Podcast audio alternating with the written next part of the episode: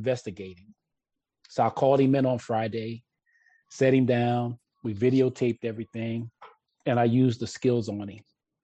I smacked him around with the skills people. He went in trying to tell me how he was in charge. He was going to tell me how the conversation was going to go. He wasn't going to answer anything. And if he decided to answer something, he was going to stop when he wanted to. And if he didn't like what I said, he was going to invite his attorney attorney in.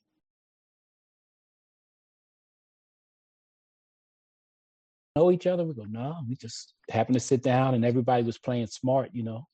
And they were they were we were running running them so much that they were changing out the cards and every 15 minutes they were changing out the dealers trying to beat us. And this one old lady, she was ordering Jack Daniels. And finally, when she got so drunk that she couldn't hold her head up, man, uh, she she said, "I'm going to my room." So they counted her chips up for her, gave her a voucher, you know. And the next person came and sat down, and we are like, "Oh, what do you do?" She says, "I'm a math teacher." We are okay, so she's good. Very first hand, we lose because she hits on a 13, and everybody got up and walked away. And that's when the pit boss says, "Hey, hey, would you be interested in going to dinner?" I'm like, "Going to dinner?" He goes, "Look, I'm not gay or anything like that. He goes, man, we just, you know, you, you don't know how good y'all were for the casino today. And I was like, what do you mean? He goes, when y'all were winning so much, it made the, everybody think the tables were hot. So we had every table full of people trying to gamble. He goes, so I'd like wow. to take you to dinner. So he took me down at the foot of the mountains to this German restaurant. It was real nice. And we got to talk. And he told me he had gone through a divorce. And we ended up becoming good friends. So every time I would go to Vegas, if it was a fight going on or something, he'd give me tickets to the fight. And I got to watch Sounds Tommy like a Hearn. good friend to have. Oh man, it was unbelievable. he gave me tickets to to Caesars to watch a fight, and I'm sitting next to Danny Glover and Sylvester Stallone, and I don't even know how I got there, you know. And so they're talking to me like they know me. and I'm like, okay, they must think I'm somebody that I'm not. And lo and behold, when it was over with, uh, I asked the pit boss, I said, Hey, you know, these guys were talking to me like they knew me. He goes, Troy, the problem was they didn't know you, but you had a seat that you couldn't buy. So everybody wanted to be friendly with you in case you were somebody that could help their career. I, said, I said, I'm the cheap, I'm the poorest one in the group. so that was my Vegas story. I'm a reserve deputy constable still in, in San Antonio and Bexar County. So we had our first African American female get elected to the position.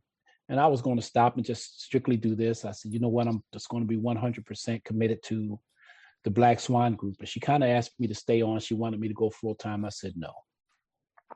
So she goes, Troy, will you stay on as a reserve for at least a year till I get my feet wet? I said, sure, I'll do that. Well, lo and behold, she put some some guy as an assistant chief that was unqualified. And within three months, she realized he was unqualified and she demoted him.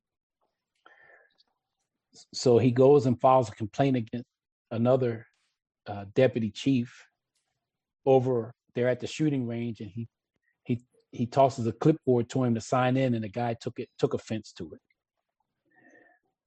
Long story short, they, he and I had a run in. We had a run in early when he became an assistant chief, and I told him he wasn't qualified. He didn't like me telling him that but the truth was the truth and i told him he he started he did something so stupid that you you guys would would would, would appreciate it. He goes and runs back to the constable and says troy's being mean to me.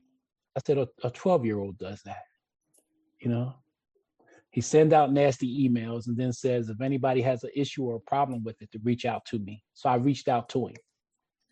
And then when i confronted him about the you know his back his style he he got offended and I'm like, well, why did you put in the email, reach out to you if you had an issue with it? I came to you instead of talking talking talking about you. I came to you.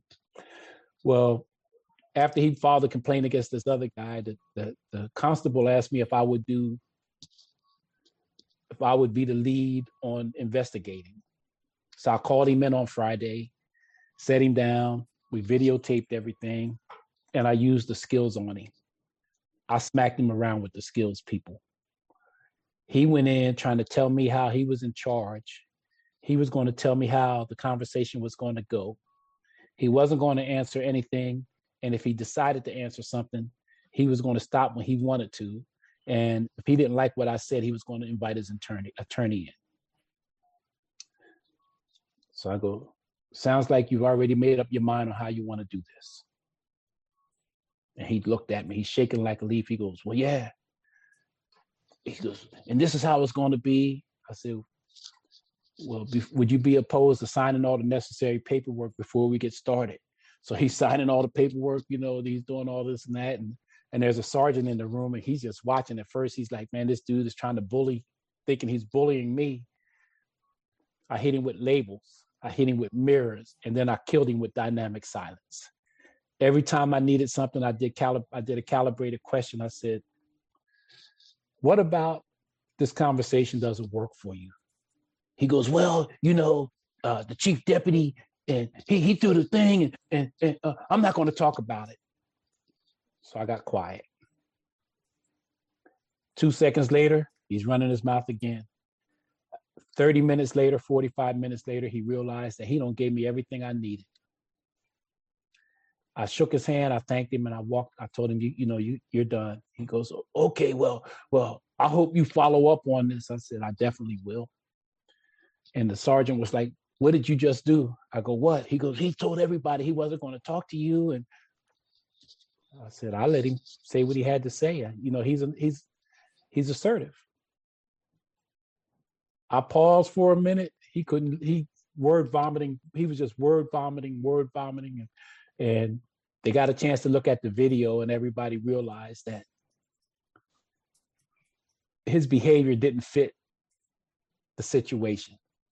If he thought he threw a, a clipboard at him, why would he say he want this guy fired? He was all over the place. So it's you know he, he realized that he he he said more than he wanted to say, and I walked out happy on Friday saying, man, I got to use calibrated questions, labels, mirrors, and dynamic silence on him.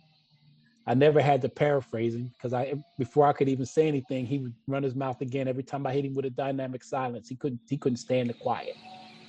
So I got to use those skills Friday and I'm closing out the case tomorrow. Remember, you don't get in life what's fair, you get what you negotiate. If you want to become a better negotiator, click the link in the description below. My question may be, I don't know, a little bit premature because my closing rate has increased using the techniques. But previously, um, I'm getting a lot of people saying, um, yes, I'm interested. Yes, we're going to do the deal. Um, they're going to my funnel as the deal's done. We already discussed a date that I'm going to call them, and then I get ghosted. Mm-hmm. So, that's when you that's when you want to uh, email, send an email. Mm-hmm. So I don't work with email. I work a lot with WhatsApp. WhatsApp, uh, okay. That, that, that it's just faster. Okay, so I'm I, I know a little bit about WhatsApp, and I'm not not too good with that. So, but we we have a thing you just want to ask: Have you given up on?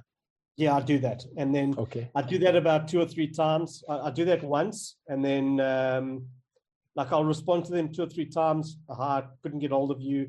Uh, it's now a bad time to chat, or um, I do that two or three times, and then I can see they've read it. The ticks are blue and then my third one is um, it looks like you've lost interest in this project and you don't want to do business with us. Or have you given up on doing business with us? Yeah. That sounds like, you know, you're a quitter. And if they don't respond, then what is that telling you? Do I say that? No, no. What have you given up? Have you given up? No, on... it sounds like you're a quitter. Mm. No, no, no, no. You said it. You you actually said that by saying, "Have you given up on